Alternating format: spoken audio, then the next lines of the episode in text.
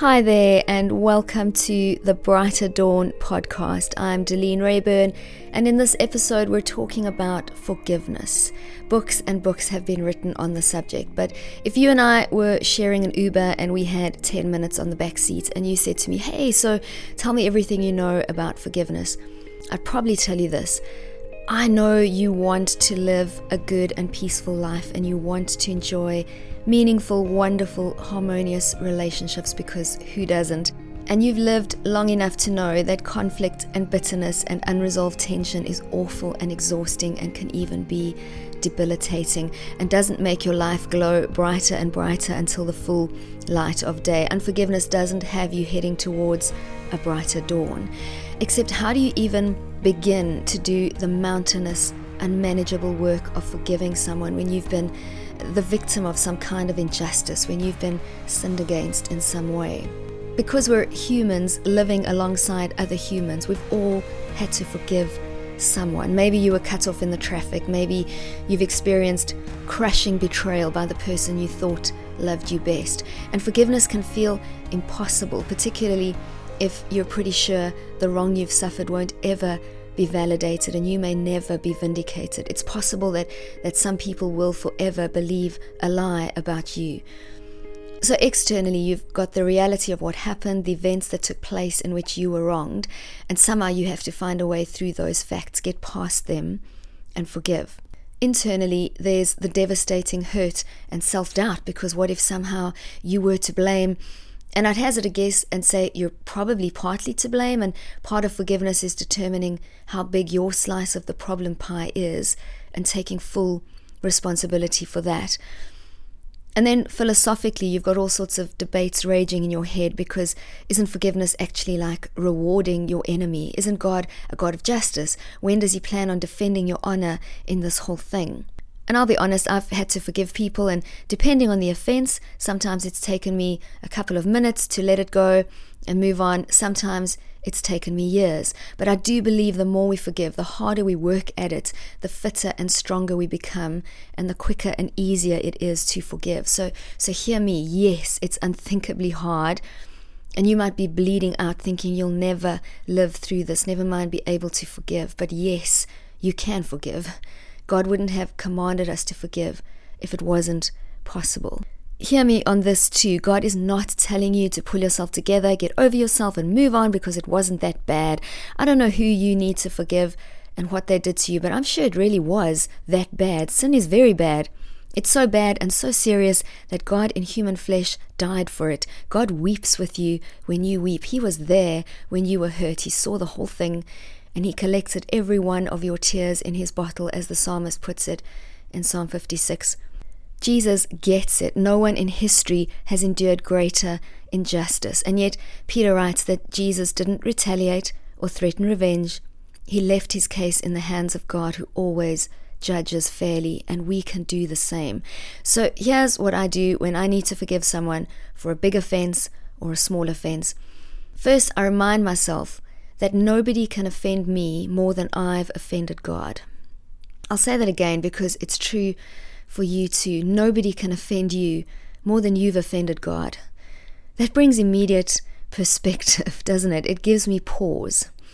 I take a breath and I thank God that He initiated a relationship with me when I wasn't even looking for Him, and He has poured His grace and forgiveness all over me. Second, I picture releasing the person who has hurt me into the hands of God. I can trust Him to look after or handle or carry anything I give Him, any burden I cast onto Him. So I hand the person over to God, knowing He's a God of justice. Initially, I, I kind of hand the person over to God, hoping He will punish them.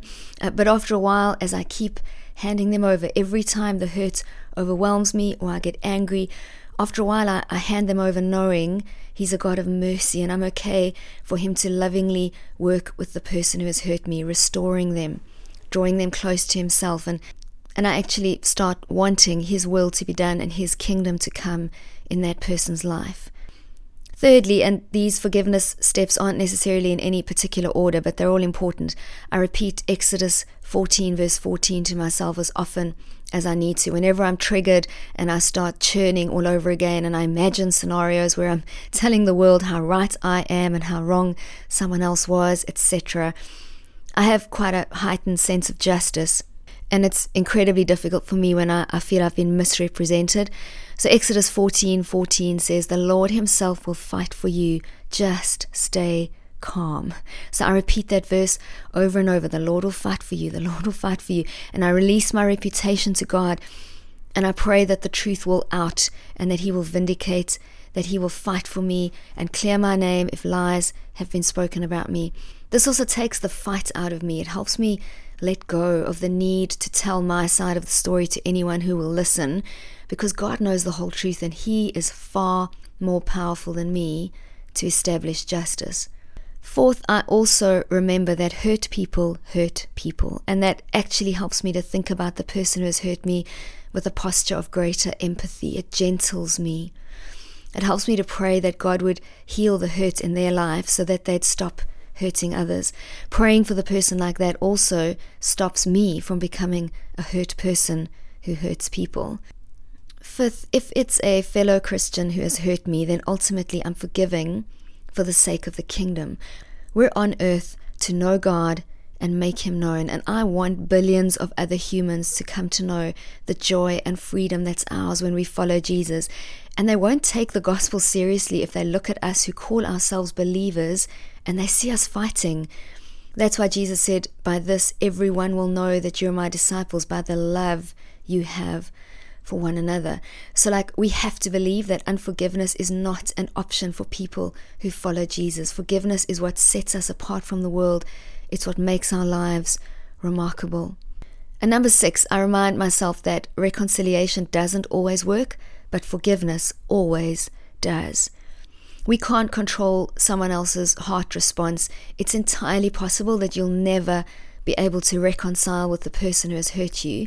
Depending on the nature of the offense, it may not be wise to reconcile in the sense that it, it may not be your best move or, or necessary to enter into a friendship or relationship with that person again. So, reconciliation might not work. It doesn't always work, but forgiveness works every time, regardless of the actions or attitudes of the other person. Forgiveness puts your soft heart in a place of peace. So just know this Jesus died to free us from sin's grip, right? He's already done the hard work of forgiveness for us. Ask Him to do it again, to do in you what you cannot do yourself. Let His grace flow through you towards your offender. As you cancel their debt and release them into the hands of the living God, you'll find that you're the one set free. The goal of forgiveness is really just freedom, right? We hold people captive in our hearts by not forgiving them. All we're really doing is locking ourselves away. It's pretty stupid. And then it's worth taking note that we all need counselors and confidants and therapy, basically. So seek that out as much and as often as you can. But a sign of forgiveness is not needing to talk about the offense anymore. Be intentional around not rehashing the hurt. Be intentional about wishing that person well, about speaking well of them. If you need to talk about it, pick one or two trusted friends or counselors, but don't talk about it with everyone. And be aware that if you start looking forward to venting your hurt and anger, the counseling relationship may have just turned into an opportunity for gossip. You probably know someone who hasn't forgiven it's made them ugly on the inside, and eventually that makes you ugly on the outside. Don't be that guy, don't be that girl. So, if our imaginary Uber driver is pulling off and you're about to hop out, before you close the door, I'd say, there's never going to be a better time to forgive than right now. I'm praying for you, friend. Thanks for listening. Feel free to get in touch on social media or DeleneRayburn.com. Please subscribe to the Brighter Dawn podcast if you haven't, and go ahead and share this episode if you know someone struggling to forgive. Till next time, have an amazing day.